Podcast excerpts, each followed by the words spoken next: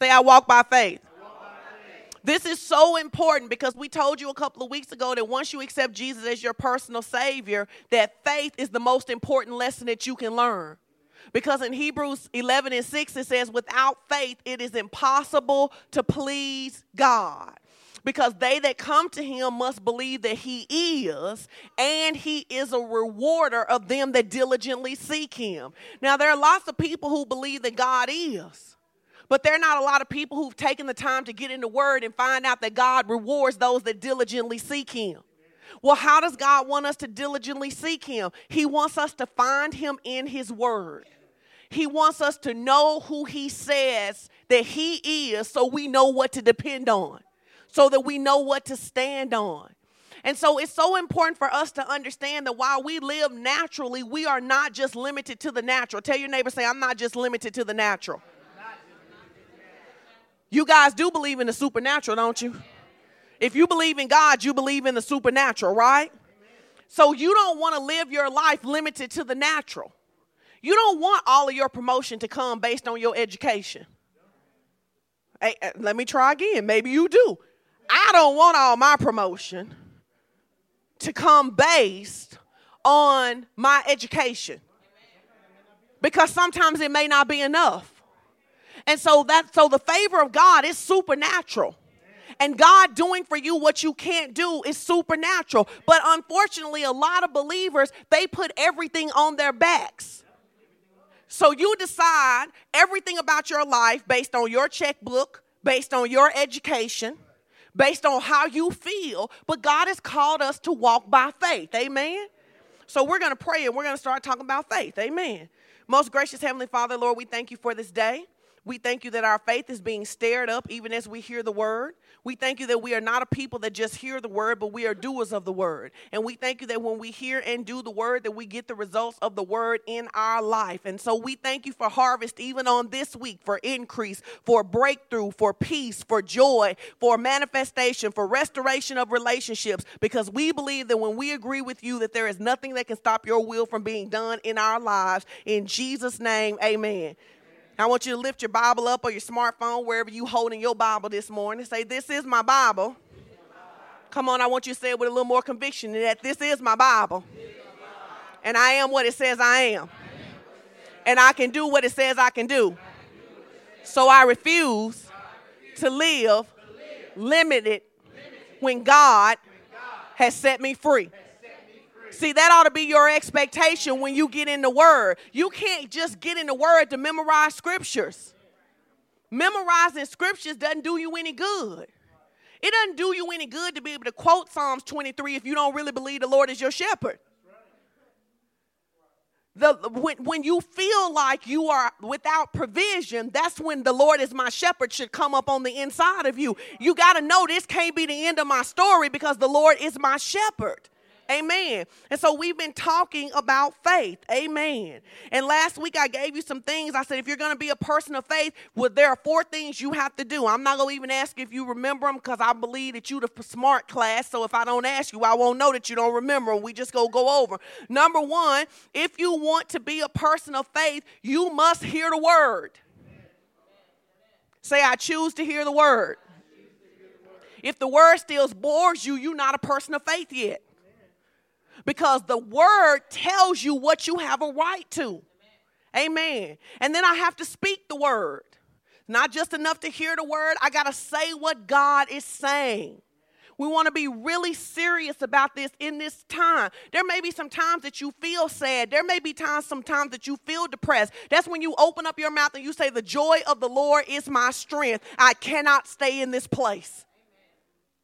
You may not have a lot of money right now, but you still got to open up your mouth and not just look at your checkbook, but look at God as your provider. Say, My God supplies all of my needs according to his riches and glory in Christ Jesus. I believe that, so I'm going to say that.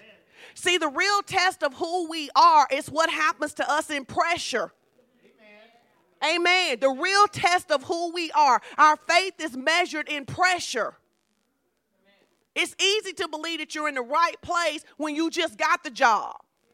It's easy to believe that you're in the right place when they just gave you a raise. The challenge is what are you going to do when you're working with challenging people? It's easy to believe that you married the right person. Lord, I hope on your honeymoon, I hope that on your honeymoon you believe that you married the right person. The challenge is when you got challenges, do you start to say, I believe that this is the relationship that God has for me, or do you start saying, Girl, maybe I missed it? I don't know if this the will of God or not.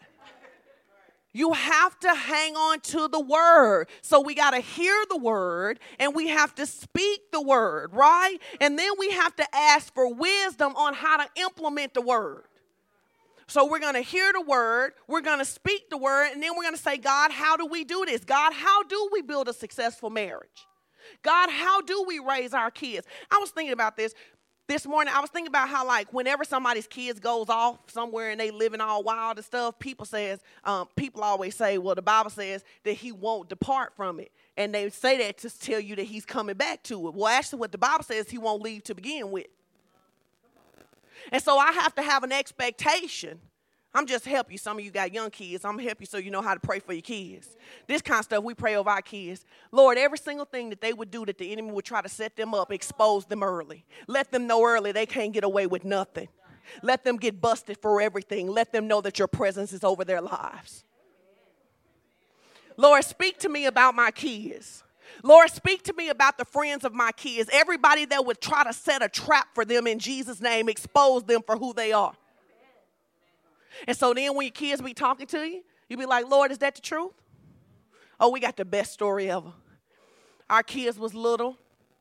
Not our little kids. I don't think the girls was born yet. And um and somebody had eaten an apple in, in, in downstairs, and they weren't supposed to eat downstairs. And so there were these um, ants everywhere, but they had thrown away the apple, so we couldn't figure out where the ants had come from. And we got to praying about that thing. We was like, hold on, it shouldn't be no ants because now we concerned about are we getting an invasion of ants in our house, right? And the Lord said to Pastor Edwin, he said, um, Taylor ate that apple, put it in the trash can, and then throw, threw it away once the apples came, once the ants came. And can you imagine what a blessing it is? What happens to your kids when you tell your kids what they did and they don't know how you did it? Your kids, you just be like, you might as well go and tell the truth. The Holy Ghost go tell me. You might as well go ahead and tell the truth. That that was our prayer. Because we didn't, because some how many you grew up going to church? How many of you got some stories right now you don't want your parents to know? Your parents didn't know how to pray like that for you, right there. See? We be like, ain't gonna be none of them stories because we're gonna stand on the word. So we need faith. How do we raise our kids so that they don't go away? How do we raise our kids and help them to have their own relationship with God? How do we teach them? How do we make sure that we are we're disciplining them in a way we don't want to break their spirits when we discipline them? How do we discipline them in a way that builds up their personality, that helps them develop character? So we're looking for wisdom. Lord, how do we get along better in our relationship? Do you know that most people invest more time in their wedding than they do in their marriage? Most people are plan a wedding for a year and go to one premarital counseling class and want that to hurry up and be over?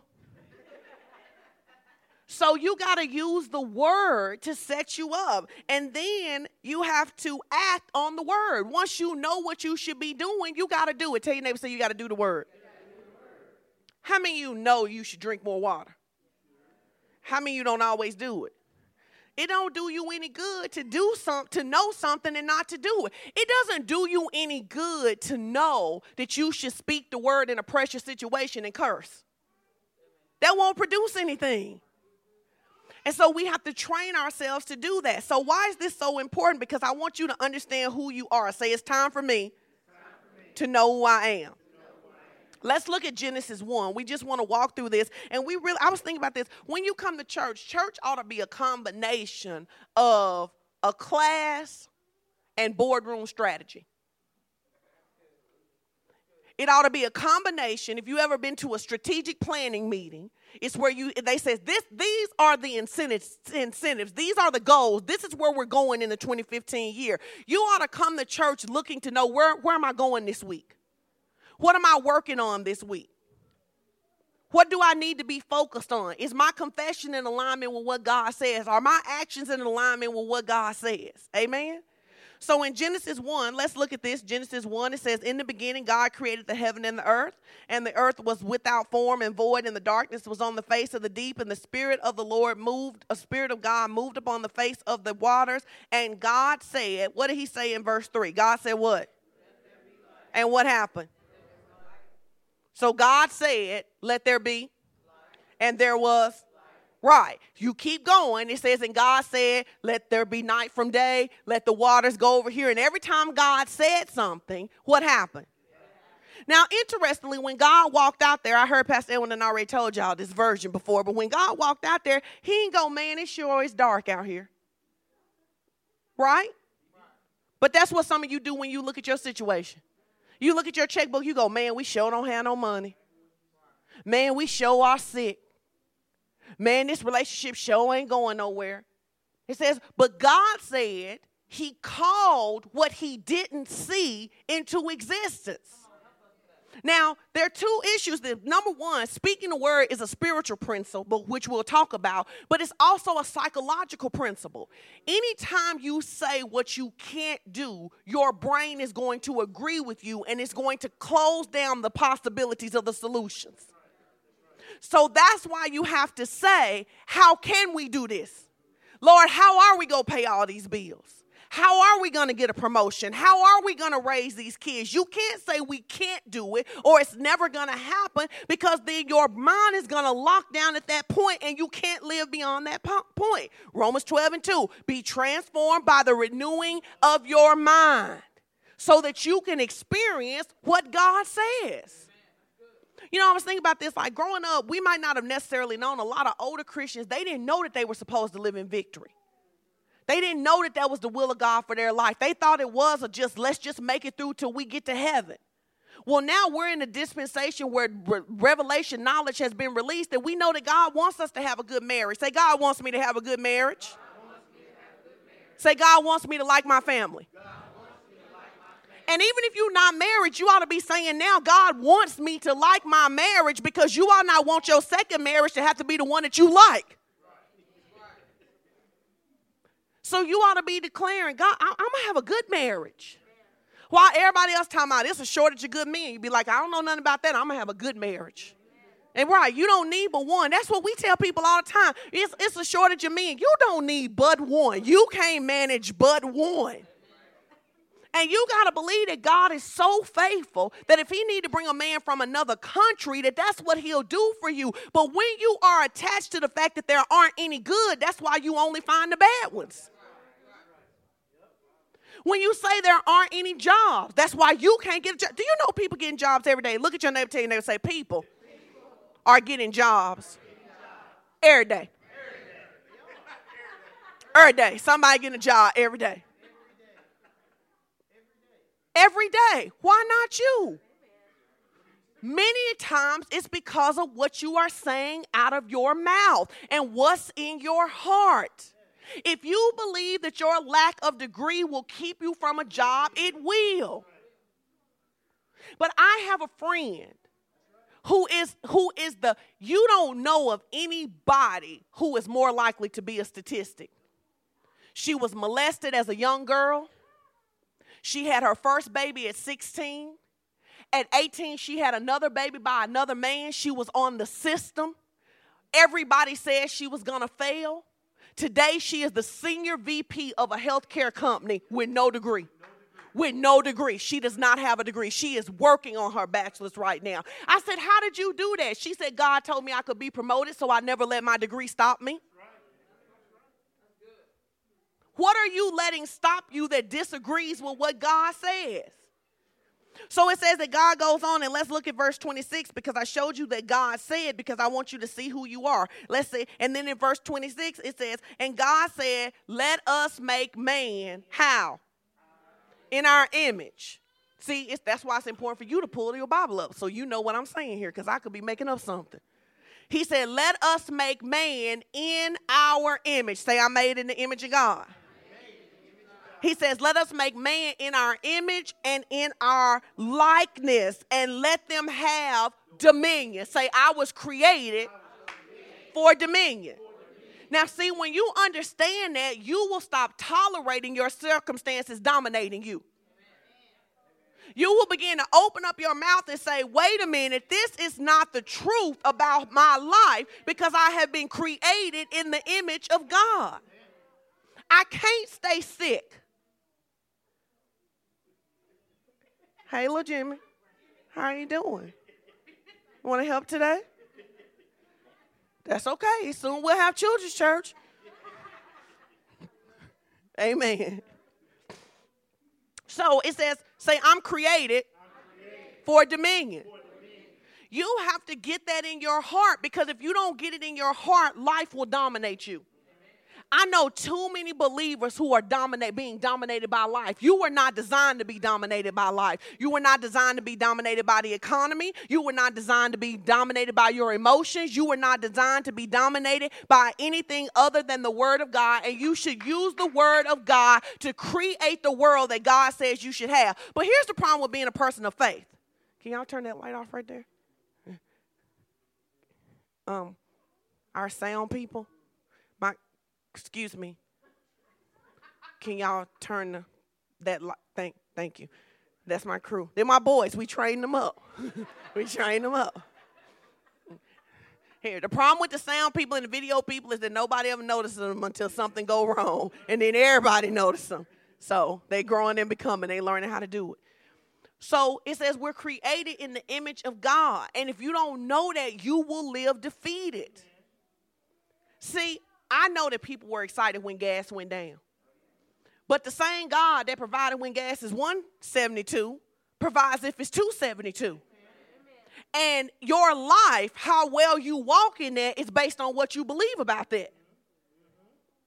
But if you don't believe that, then you're always going to be limited to your checkbook. How many you know it ain't enough in your checkbook to do everything that God has called you to do?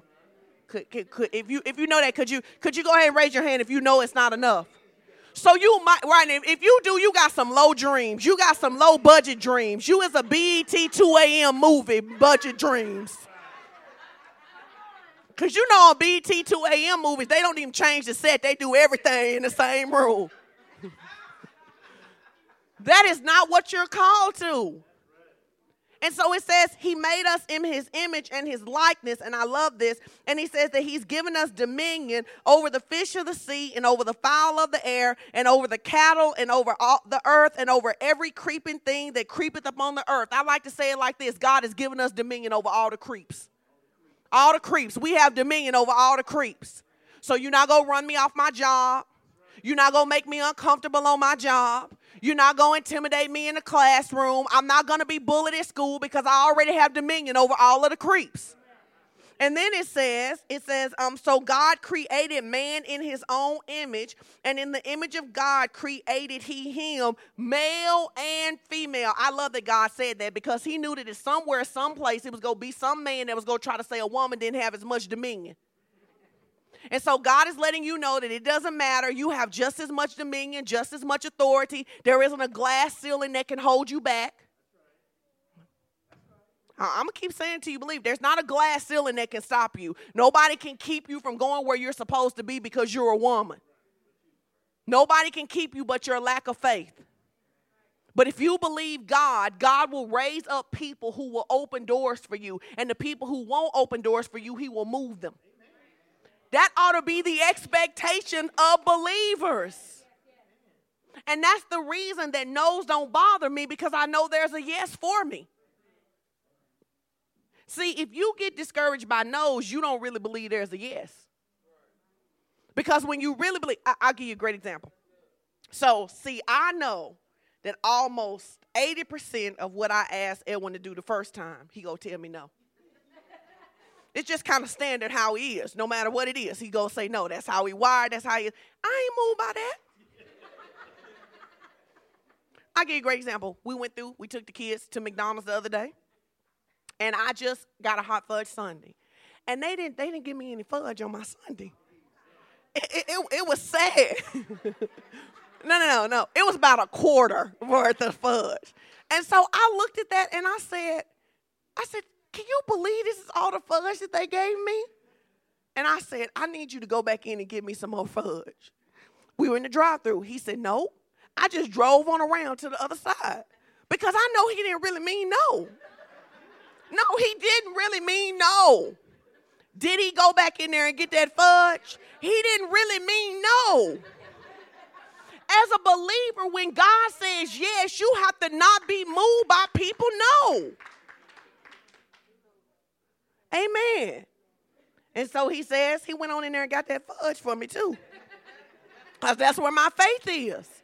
That about now, now listen, every woman ought to be able to agree with that. I just believe that that if I ask my husband to do something, he may he may say no the first time, but he don't really mean no. And if he mean no, then my faith gonna start working, and then God gonna start talking, and then he gonna do it. He going to the store. I don't care that he don't want to, cause faith is moving him to the store on my behalf. That ought to be your expectation in every area of life. Amen. It says, and God created male and female. He created them. Verse 28, it says, and God blessed them. That word blessed means empowered to prosper. Say, I am empowered to prosper. Say it like you believe it. I am empowered to prosper. It says, and God blessed them. He empowered them to prosper. And then He gave them some instructions. He told you what your life should look like. He says, be fruitful. It says, you ought to live a life that's fruitful. Say, I choose to live a life that's fruitful. You have to make a decision to be fruitful. Your marriage ought to get better every year. You ought to like your kids a little bit better every year. You ought to be promoted on your job every year. If they don't promote you, then it's another opening for you. Ought to have that. Let, let me tell you. Let me tell you why it's so important for believers to be promoted. The Bible says, "When the righteous are in authority, the people rejoice." If God can get someone that can hear from Him at the top, they can institute policies that bless everybody. You're not doing anybody any service staying down here at the low level. If somebody go be at the top making decisions, it ought to be somebody who hear God. Amen. Say, I'm going to the top. Amen. And so it says that God called us to be fruitful. He called us to multiply. He called us to replenish. People who work up here for Walmart, you know what replenishment means. It means to pull it back. It means that when the dove goes away, somebody got to send more dove back in, right? He has called us to replenish so that when we see something broken, when we see something taken, He has encouraged us and equipped us to be able to fix it. Amen. And if you don't understand that, you will always be waiting on somebody to come in on a horse and save you. You are the hero if you a believer. We are the heroes. We are the light in darkness. We are the superstars. We are the superheroes. On your job, they ought to come to you. If they're not coming to you, your light not shining. Now here's the problem. Let me help you because then they start calling, coming to you, and then you like, why everybody come to me? Cause you the light. So you can't get mad when everybody come to you. They're supposed to come to you because you're the light. But then you can't put all of them on your back. You got to say, all right, Lord, they all coming. What you want me to do? Amen. It says, Amen. Pastor Edwin said the Bible says he will give you what to say. And it says, and you should have dominion over the fish of the sea and over the fowl of the air and over every living thing that moves on the earth. So I'm just going to tell you that means that you ought not be running around being afraid of birds and bees and wall. And some of y'all, y'all are scared of clowns. He said, You're not supposed to be scared of all of that stuff. You should not be scared of lions and bears, but you should not be out there fooling with them because the Bible says, Don't tempt the Lord thy God. So I say to Pastor Edwin all the time, I will never be in the same place with a bear unless he come to Walmart. If he don't come to Walmart, I'm not going out there fooling with him trying to prove that I have authority. I'm not going to do that. But you are not spend your life running from everything, scared of everything. Say, God has not given me a spirit of fear. I don't know which one of our kids. One of our kids was scared of grass. We was like, the devil is a lie. Now you can't be scared of grass. That just ain't the will of God for you to be scared of grass. It's everywhere. And so you have dominion Amen. Say, I have dominion. Amen. Now let's go to John 6 and 63. Are you learning something this morning? Listen, I'm telling you, you got to be a person who comes to church to learn for the purpose of implementing. You have to be a person who comes to church for the purpose of, eh, of hearing, for the purpose of implementing. Implementing. Some of you been in church your whole life. You know how to shout. We can put some shout music on. We can shout all over this place. We can sweat our hair out. I don't have that problem no more, but y'all can sweat y'all hair out. Y'all get all sweaty and whatever, and then go home and still live a raggedy life. That is not what we're called to. We are called to learn how to be victorious. So, church has to be a training ground. And then your life has to be where you walk it out. It has to be a place where you look at yourself and you go, all right, well, you know what? That argument, I didn't handle that so well. All right, Lord, let's try this again. I didn't do so well. I didn't step up in that situation, but it's got to be this growing process. You have to be committed to growing. Say, I'm committed to growing. Amen. And so let's go to John 6 and 63 which means that you're going to have to discipline yourself to hear the word, and you're going to have to discipline yourself to speak the word. You got to discipline yourself. John 6 and 63. It says, It is the spirit that quickeneth, and the flesh profiteth nothing. The words that I speak unto you, they are spirit and they are life. So, literally, when God created man in his image, what he did was he made man a speaking spirit. He gave man the same ability he had to frame his world. And so it says, now when you speak, you are speak when you speak the word of God, literally you release the power of God into your situation. It says, now, if you don't speak the word of God, then you're speaking circumstances into your situation. He says, so when God created us in his image, he gave us the ability to use our words to frame our world. You do it all the time. Nobody accidentally gets married unless they drunk. But for the most part, you don't accidentally get married. You start thinking about what it would be like to spend life with that person. You start framing it in your mind, and that's how you get there. You use your words to frame your world. How many of you know that if you um men that if you want to marry a woman and you don't ask her, it's probably not gonna happen? Like it, you can think in your mind all the time. I, I I sure would like to make her my wife, but for the most part, she she might ask you. We won't ask nobody up in here. Okay, we go wait on them to ask us. Okay, amen. Eh, yes, we we're gonna wait on them to ask us, cause we're the good thing. That's okay. We'll talk about that in the women's fellowship. I'm gonna get y'all straight in it. I'm gonna get y'all straight. Okay, but you won't get married unless someone unless you ask her. You know, you may have had somebody that you wanted to go out with in your life. Well, if you don't actually ask them to go out, you typically don't get to go out. What am I trying to say to you? I'm saying that for the most part in your life, God isn't going to supernaturally come in and do for you what He's already empowered you to do. Now, God will cause your resume to come to the top of the pile, but you got to submit it. God is not going to go into your computer and create your resume for you, send an email to the hiring department, and write a letter on your behalf. Now, it could happen. It could happen because without God, all things are possible. But for the most part, your God is going to say to you that it's time for promotion. You're going to start looking for promotion, and then you're going to apply and you're going to believe God. And then if you don't get that one, you're not going to get up, give up, because you're going to just believe that there must be something better for you. Amen. So these words that we speak, they are life. In Proverbs, it says, "Life and death is in the is in the power of your tongue." What are you saying about your situation? What are you saying about your situation? Are you saying, "Oh, I'm so tired"? Oh, I don't know how I'm gonna make it. My head always hurt. Oh, these folks get on my nerves. They get on my last nerve. Some of you, I hear, I hear, I've heard you say so. They get on my last nerves, and you wonder why you're irritated all the time. Because your words, you have used your words to give somebody permission to control how you feel. I can remember years ago, I called my spiritual mother one time and I told her, I, this the first thing I said after I said hello. I said, Edwin makes me sick. And she said, Shame on you when Jesus has healed you. She said, If you let Edwin make you sick, shame on you.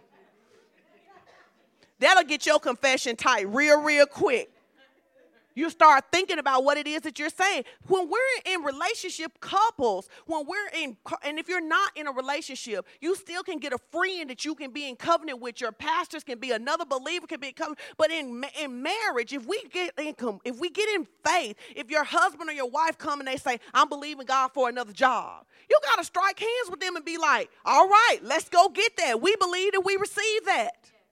Every day you open up your mouth, Lord, I thank you that we have this new job. I thank you that we make X amount of dollars a year. I thank you that we have more than enough. I thank you that we have benefits. Let's say the first job you uh, get offered doesn't meet that, but you need the job. You take the job, but you don't let go of your confession. You keep believing. Let, let, let's say you, if you just, let's say hypothetically, Let's say if you want a Bentley. I don't know if you do or not, but let's say if you want a Bentley. A Bentley is a hundred some thousand dollar car. Drive a Hyundai now. Don't just walk. Don't just walk. And that's how people in faith get messed up. You, you go believe God. You can believe God while you're driving the Hyundai. Lord, I thank you. I'm to take care of this car. I'm to be faithful over it. I'm to learn how to manage the oil change for a Hyundai and so I can move on up in life and I'm to get there. We go by faith to faith, to glory to glory. We have to practice faith where we are. Do you know nobody starts playing basketball and just dunk? You, you, you learn the fundamentals. Some of you frustrated because you're trying to dunk in faith. You don't even know the fundamentals. You don't even know how to just close your mouth. And so you're like, I don't understand why I ain't dunking yet. Can, can you just dribble? Can you just dribble? Just what's the dribble? Consistency. I'm just gonna be consistent about what it is I'm saying. I'm just gonna get all that junk out my life. Can you just learn how when the defender comes, not to hand in the ball? Because if you ever play with little kids, when little kids play basketball, somebody walk up to them, they forget they're supposed to be dribbling. Sometimes they hand the ball to the wrong team. Don't hand over your confession with pressure. See, I know you think these stories ain't going nowhere, but I'm good at this. I'm gonna take you somewhere if you stick with me. So he, you gotta pay attention to what's coming out of your mouth. You, uh, sometimes people say, "Don't tell people what you believing for," but you gotta tell people what you believing for because how do we know what to stand with you for? If we don't know you believing for healing, I'm not saying tell everybody, but if we don't know you believing for healing, then how can we challenge you when you keep talking about how sick you are? Let me, let me, I'm gonna ask some stuff because I know I'm saying a lot today. Um, let, let's go to Hebrews 4 and 12 because the word is it's powerful. Say the word is powerful. Say I can use the word to change my life. Now let me tell you something. In life, you go have some victories and you go have some defeats. Do not give up on the word because of defeats. Do I have any hog fans in here? If you have a hog fan, let me see your hand. You know they don't always give us a winning season. They don't always give us a winning season. But we don't quit on them. We don't let our faith go because they didn't give us a winning season. Now, if you can hang on to a team, because some of y'all, I ain't gonna talk about y'all teams, but you know, some of y'all teams, I had to start releasing my faith for the Cowboys. Pastor, they won't be so sad they be losing. I was like, let me get some fasting and praying for these Cowboys because I need them to win so he can be happy when it's over. But if you're not gonna give up on a team, how you gonna give up on the word because something didn't work? You just tweak it and go back and keep digging. Just keep digging. Most of the things, the first time you tried to do them, you didn't succeed at them. Most things. The first time you did it, you didn't succeed at it. How do you get good at it? You keep practicing. You keep saying what God said. Because here's the thing you need to realize. Let's say you challenged in your body and you're believing God for healing. Let's say you struggle with allergies. Well, here's the first thing break up with what you say about them. Stop saying they're your allergies. Stop holding on to them. This is my diabetes, my sugar, my high blood pressure, my cancer. No, it's not mine because I want to remind myself it's not supposed to be here. Let's say that you have to stand on the word for three years to get free. When you're free, you're free. So don't give up on it because you stood on, you made one confession, got in the prayer line one time, took some clarity one time, and then nothing changed. Don't do that. Even in the natural, you don't expect the first pill to make your throat stop hurting. Right? You gotta learn how to stick. And Pastor Elman and I were using this example. We were saying the challenge for a lot of believers is that a lot of believers, if they honest, they live their life raggedy. And a lot of people, you, you love Jesus, but your life is raggedy. Your confession is raggedy. You got issues in your life you're not fixing. And what happens is, is that you go out there, and it's kind of like being in the ocean. And so you get out there so far, and then because the Lord love you, He sends somebody with mercy and grace to rescue you and bring you back in. But then you don't do the work to actually learn how to swim. So then the next time life throws you out there again, you need somebody to come and rescue. As believers, we ought to be growing up. We shouldn't always need somebody else to rescue us.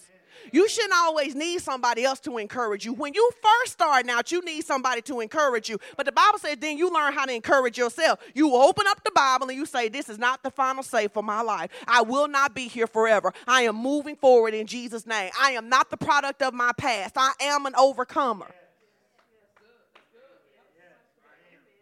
Because I got to say what God is saying about my life. When your marriage isn't in any trouble at all, you ought to be saying, I thank you that we got a good marriage.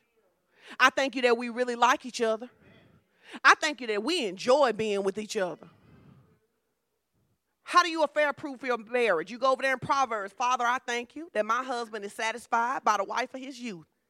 He is not easily distracted by thoughts in Jesus' name. Amen. In Jesus' name.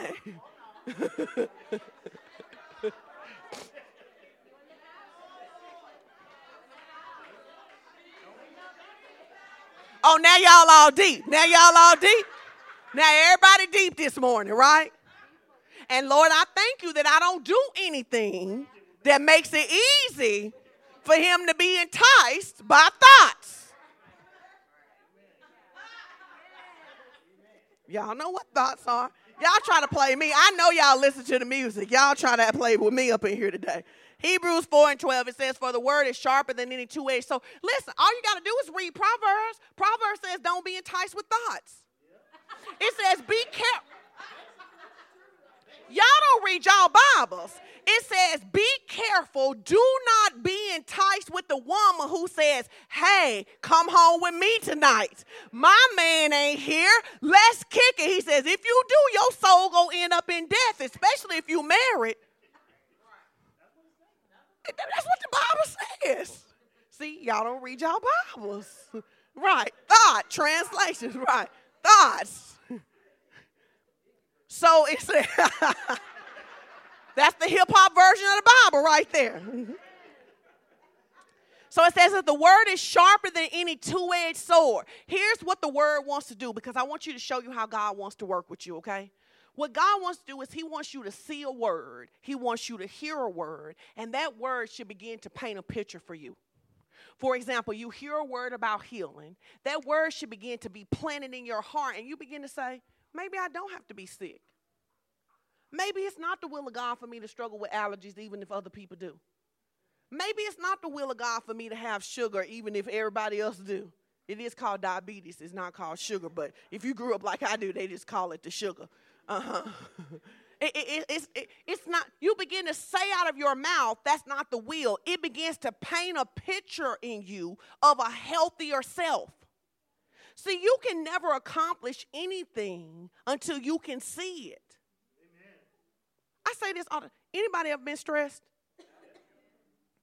Anybody ever had a thought that they should smoke a cigarette who's not a, a, sm- a smoker?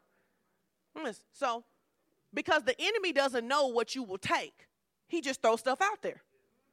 So you'll get stressed, and the enemy say, Girl, you should smoke a cigarette. nah, you should just get you a drink. Get you a big old gallon of wine and drink it all. Some of you in your old life, you be like, I just want to get high. The enemy doesn't know what you're going to do until you do it. Now, he throw it out there. But you know why you don't smoke when you get high? I mean, when you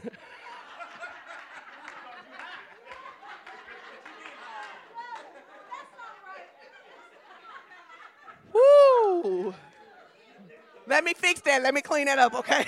Let me clean it. Let me clean it. Y'all edit that part out, okay? Um, but do you know why you don't smoke when you get stressed? Because you don't identify yourself as a smoker. So the word is designed to paint a picture for who you really should be. So you will rise up and be that. See, if you begin to believe that you are a person of integrity, you can't keep lying. If you begin to believe that you are a person who should be the head and not the tail, you begin to step to the head. If you believe that you're supposed to have a happy marriage, you start doing the work to get a happy marriage. And so the word is designed to paint a picture on the inside of you so you will become what you believe. Because you can never be anything other than what you believe that you are. So when the what sin wants to do and what life wants to do is that it wants to paint a picture that's contrary to the word. It wants you to believe that everybody's getting divorced. Everybody not getting divorced.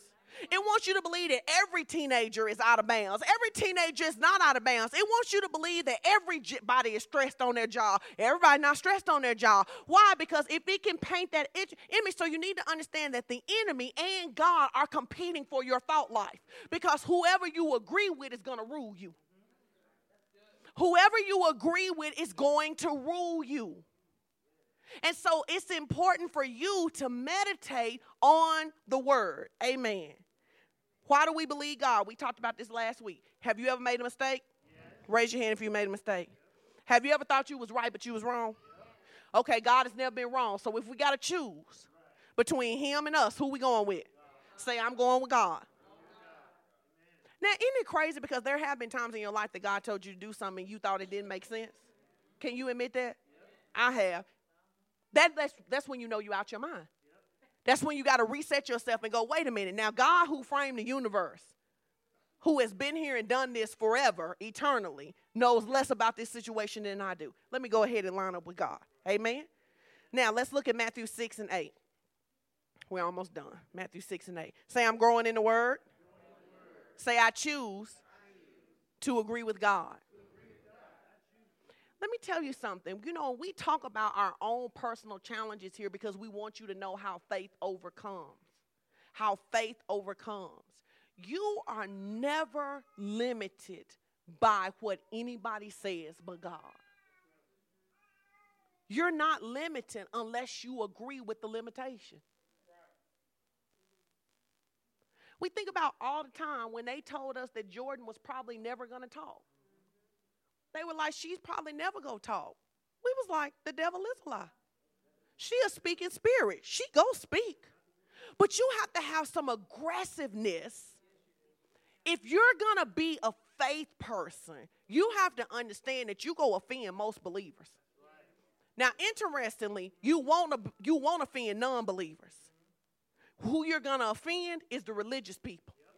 When you begin to say, we're gonna be happily married and we're gonna live happy all the days of our life, then all the people who don't believe that, they gonna get upset because if you're right, they don't have an excuse to stay like they are. And so you got to know that if you're going to be a faith walker, you got to be internally built up on the inside. And you got to expect that periodically people go look at you and go, Ooh, she get on my nerves. That ought to be your expectation because you're walking by faith. But you know how long they'll do that? Till you produce. And when you produce, the same people who mocked you will ask you to pray for them. And then it's your opportunity to come and minister to them. Just because they say it can't be done doesn't mean that it can't be done. Amen? So let's look at Matthew 6 because I want to teach you how to pray. It says, um, we're gonna we're not gonna go through the whole prayer. We're gonna go Matthew 6, verse um, we're to start at verse. Mm, I want to start at verse 5. It says, When thou pray, thou shalt not be like the hypocrites are, for they love to pray standing in the synagogues and in the corners of the street, that they may be seen of men. Verily I say unto you that they have their reward. That doesn't mean that we shouldn't pray corporately, it means that we don't pray to be seen. We don't pray because we want people to think we deep. that, that, that's not why we praying. And then he goes on and he says, he says, when you pray, enter into thy closet, and when thou hast shut the door, pray to the Father which is in thy, in secret, and thy Father which seeth in secret shall reward thee openly. But when you pray, do not use vain repetitions. Here's what this means it means if you believe that you receive, you don't have to keep asking. That's what faith says. We believe we receive, so we don't keep asking. We'll teach you more on prayer as we keep going. But what you do is you find out what the word says. So it looks like this. When they told us Jordan wouldn't talk, we asked God one time, was it his will for her to talk? He said yes. Every other prayer was either a prayer of thanksgiving or a prayer of command. So we were either saying, God, we thank you that Jordan talks, or we were saying when they would begin to tell us about different things, we would say one of the things that they told us was about her, synaps- her synapses firing. So we would say, Father, we thank you in the name of Jesus that Jordan's synapses fire in a way that produced language for her. That's how we're praying. We're not asking God again to do what He's already done. It's like salvation. You don't get saved every time you mess up. If you do, you're doing this wrong. We don't get saved every time we mess up. We don't come back again and go, we believe that we accept Jesus as our personal Savior. We repent and we move on. We don't spend a life of perpetually getting saved over and over again. We spend a life of growing in salvation. So once we know the will of God for something, we don't have to beg God to do it. Does that make sense to you guys? So if we're believing for a job, once we ask for a job, we're praying for wisdom for a job, we're thanking God for a job, but we're not going, Lord, do you see me? Lord, here I am one more time. Lord, I'm coming before you and I just ask you, please, God, Father, if you just give me a job. That ain't how we pray. We come boldly before the throne. Father, we thank you that it's your will for us to have a job that we love. We thank you that right now you are sending forth people to open up doors for me that I cannot open myself. I thank you that you are causing my resume to rise to the top in HR right now in Jesus' name. I thank you that your favor is over me. I thank you that you're preparing me for the interview. I thank you you've already given me the experiences, and I thank you that the job is mine in Jesus' name. We don't call people on the day of the interview talking about, can you just pray and just hope we go make it? We ain't hope we go make it people. We are overcoming people. We're not a barely making it kind of people. That's not who we are. We are victorious in Christ Jesus.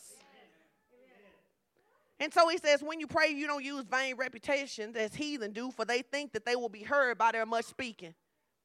In other words, we don't act like children. That's what kids do.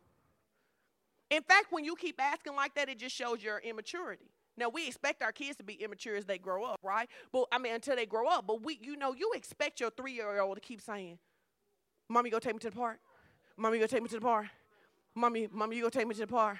Mommy, you go take me to the park. You expect that. You do not expect your 16 year old talking about, Mommy, you go take me to the park. Mommy, you just be like, what is wrong with you? You need to get your life together. Did I tell you I was gonna take the park? Right. then you like ask me one more time about that park. So you have to set your expectation that when we pray, we expect God to answer. And I'm going to show you these scriptures. And so here he says, it says, it says, Be not like them that for your father knoweth what you have need of before you ask. And make this confession. Say, God, already knows what I need. Let's make it again. Say, God already knows what I need. So God has already provided all I need. That is the difference between faith and not faith.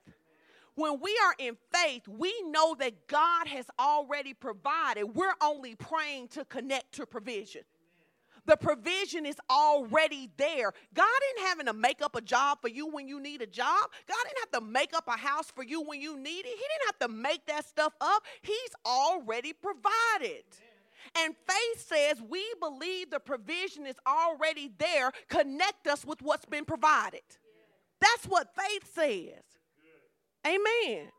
It says, after this matter, when you pray, here's how you pray. You say, Our Father, which art in heaven, hallowed be thy name. That word, hallowed be thy name, don't just go through the Bible and not understand what stuff means. Hallowed simply means this.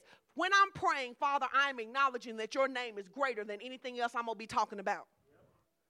When I'm praying, I am already acknowledging from the start of the prayer that whatever we're about to talk about, you're greater than that. I am acknowledging your greatness in this position of prayer. I did not come to prayer to tell you about my problems. I came to prayer to tell my problems about you. It says, and what you have, and it says, Hallowed be thy name, thy kingdom come. Here is the most important part of a prayer that you can get. When you pray, you pray this Thy will be done on earth as it is in heaven. That's why we use the word as our foundation because the word tells us what's already been established in heaven. Here's an example. You can go read it. When Jesus feeding the 5,000, it says that he looks up to heaven to feed the 5,000. What is he doing? He is not looking at the people and the fish, which would show his lack.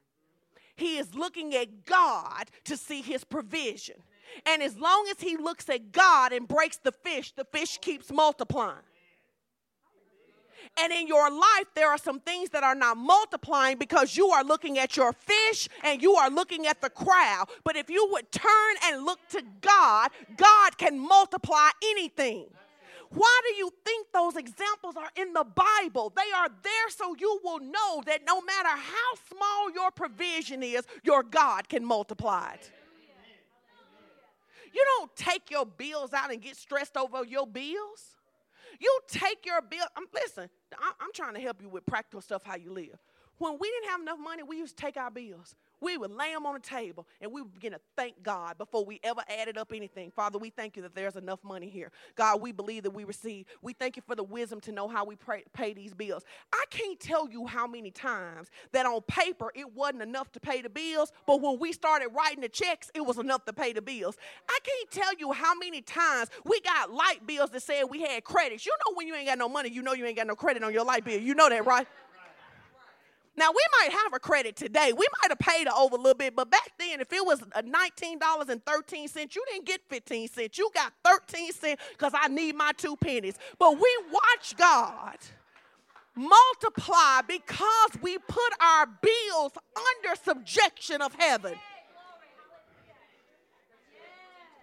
We didn't have enough money one time for daycare. And we went to the daycare with the check. It was gonna take everything we had. We weren't gonna have but like $15 left. And the lady said, You don't owe us. We you paid for two weeks. Are you sure?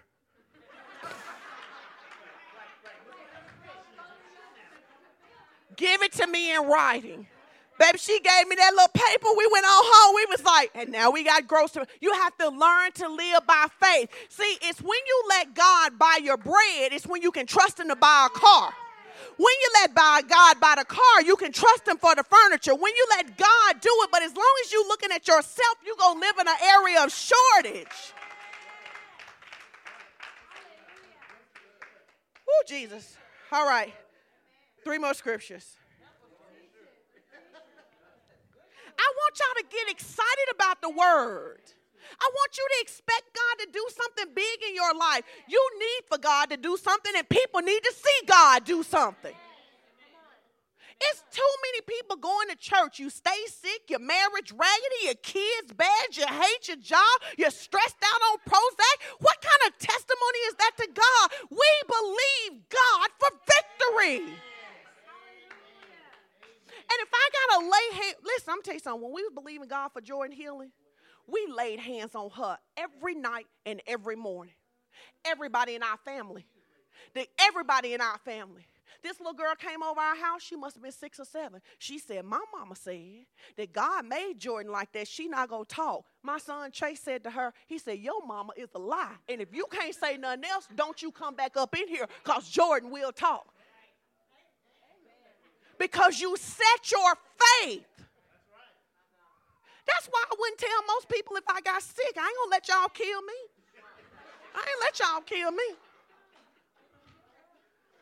you hear somebody sick, you start talking about all the people who died of it. What about the people who got healed of it? And if ain't nobody got healed, God can still heal.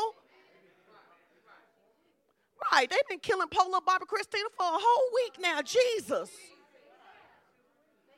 I'm telling you, you better learn how to guard you. You better learn how to get the word in your heart, and you better learn how to have some dogmatic faith about it. And you better learn how to hold on to healing the same way that you learn how to hold on to your job, the way you hold on to your sanity. When pressure get on you, you got to say, I'm not going to lose my mind. Now, Jesus already lost his mind on that cross. Now, one of us done lost and it ain't going to be me. Now, I done restored. I'm a, I got a mind of peace. I'm going to walk in peace. Y'all ain't going to kill me. I'm not going to be stressed out. I'm not going to end up with heart disease and all of that stuff. I'm not going to end up with um, arthritis because I got bitterness in my bones because I can't forgive. God can help me forgive. I may not want to forgive you, but I'm going to because I'm going to walk free. So it says, when we pray, we say, Thy will be done on earth as it is in heaven. Mark 11, 22 through 24. This is how we live. Say, this is how we live. Now, you may not always feel like it, just like you don't always feel like coming to church, just like you don't always feel like going to work. Even if you love your job, you don't always feel like doing it. You, I mean, you love your kids, they don't mean you always want to be with them. You love your spouse, they don't mean you always want to be with them. You'd be like, you can go to the store by yourself, go ahead.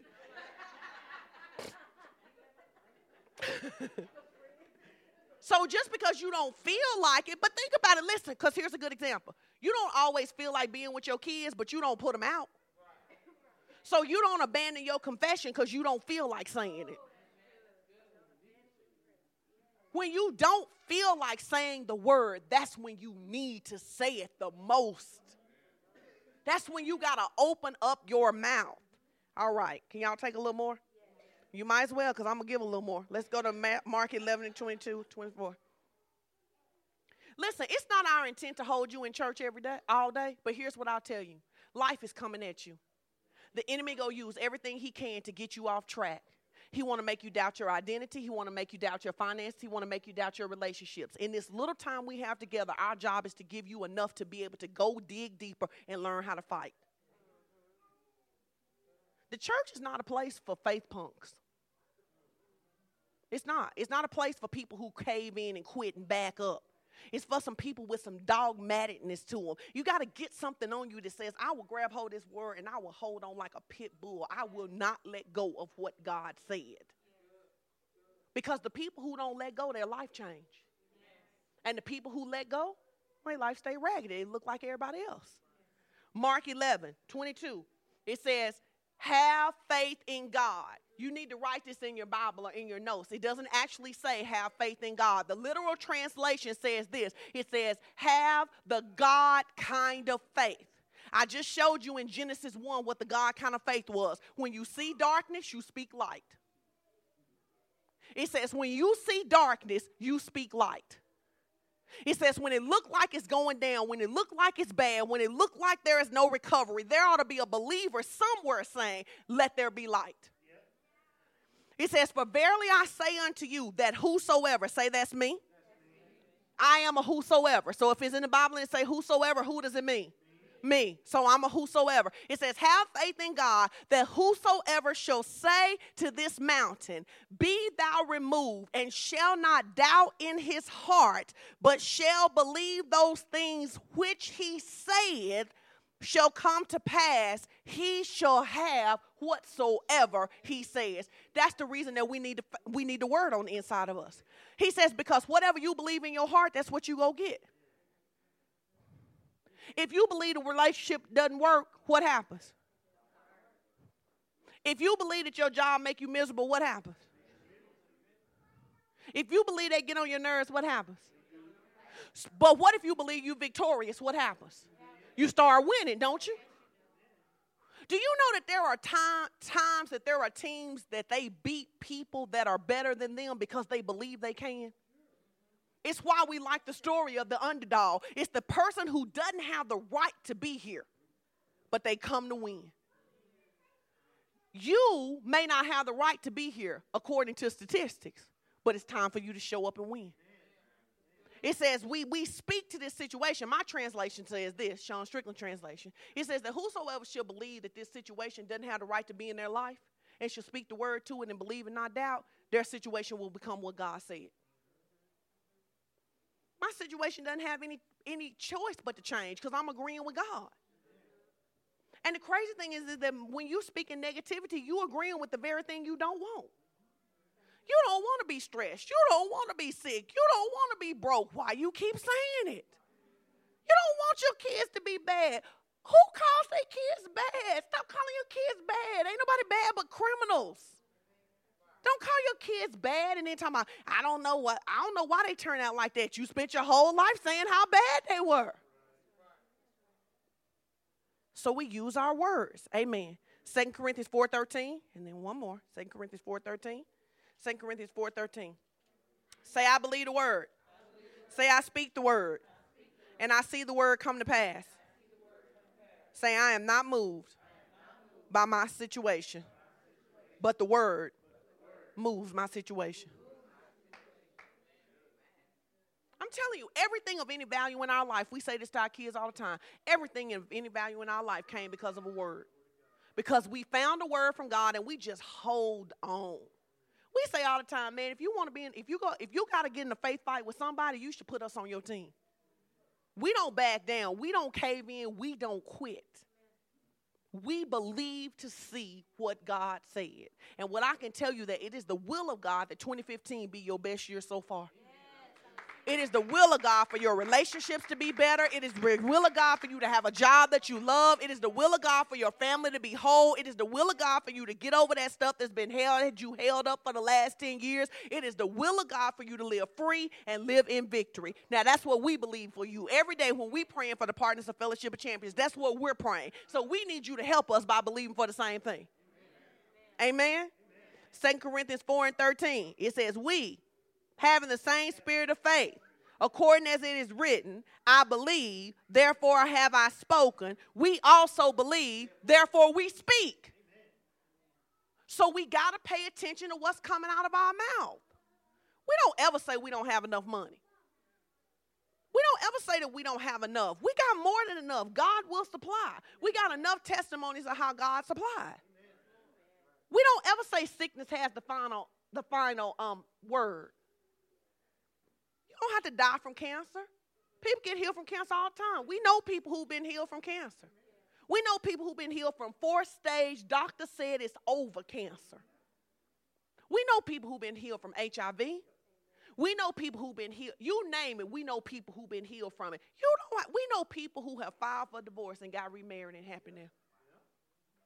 You don't have to be what it is. It's not over. It ain't over. You, you, your, your mentality ought to be this it ain't over till I get to heaven. It is not over. I am not letting go of what God said. We have the same spirit of faith, therefore we believe we speak. Our last scripture for today is 1 John 5 and 14. So, where does my confidence come from? Because I'm not cocky in my own ability. I don't trust my own ability. I already proven I'm not real consistent. I'm, I'm not real smart sometimes. I'm able to own that about myself. That sometimes I make bad choices. That sometimes I don't always do the right thing. So where's my confidence come from? My confidence comes from the word. Guys, who in here believes Jesus was born from a virgin? If you believe that, raise your hand. If you believe that Jesus was born from a virgin, then you believe he lived a sinless life. Then you believe he died on the cross.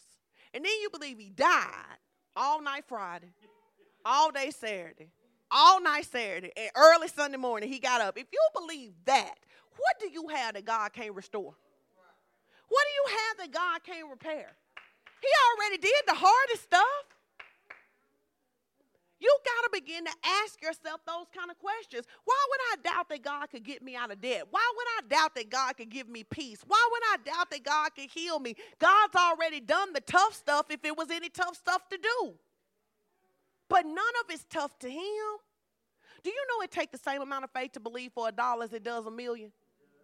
The issue is with your mind. It's not with the money. All money, little money to God. So stretch your thinking. First Corinthians, I mean First John, it says verse 14, it says, and this is the confidence that we have in him. That if we ask anything according to his will, how do we know what his will is? It's in the word. Let we go go over that again. How do we know what his will is? And then individually, how do you know what his will is? He tells you, right? So if we ask anything according to his will, can we ask for somebody else's spouse? No. Why not? Can we ask God to be um, the biggest drug dealer? No.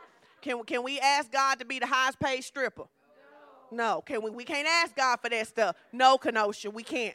We can ask God for what's in His will and His word. And it says that we can have confidence that if we ask Him for what's in His will, that He hears us. So sometimes when you feel like God isn't hearing you, maybe you asking for the wrong stuff. Because as a parent, sometimes when my kids talking to me and they ask for the wrong stuff, I don't answer. I just act like I don't hear. When you ask the right questions, you get the right answers.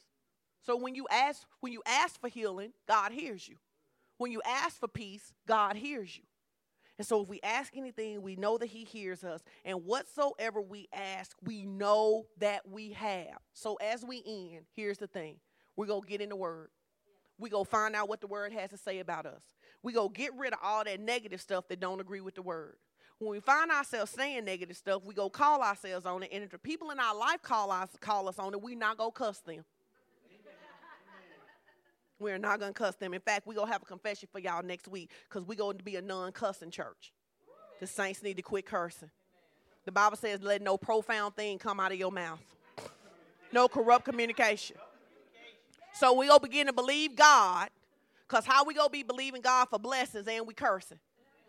We go begin to put some pressure on that thing, bring some discipline in your life. Here's why we're going to do it because if you can discipline yourself not to curse, you can discipline yourself to stand on the word. And so we're going to practice that. Amen. So we are going to stand on the word because we're going to see God do great things in our lives. Now, Pastor Elwin and Angel, they're coming. Is Angel coming next? Angel coming next? Okay, here's what we're going to do. I want you to stand. We're going to make this confession over our life. Amen. Then Angel's go come. And while she up here, she just go take the offering while she here. Amen. All right. Make this confession. I want you to really focus on what you're saying. Say, I believe, I believe God, God, and I believe, I believe that His word is true. Word is true. And I believe, I believe that when I speak the word, I, will see the word, come to pass in my life. Say, I declare it is the will of God for me to prosper in every area of life. And I believe that God Himself teaches me how to profit.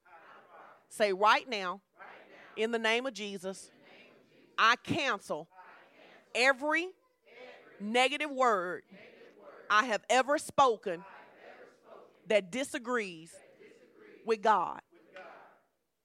Selah. Soak that in for a minute. Right now, every word that I have ever spoken, every time I said it wasn't gonna work, every time I said we wasn't gonna make it, every time I said it wasn't enough, we just calling a crop failure on that. We calling a drought on those words, right, man?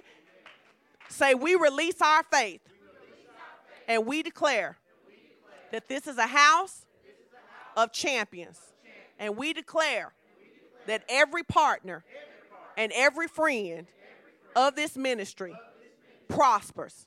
Say, we declare this will be our greatest year so far. Say, we declare no weapon.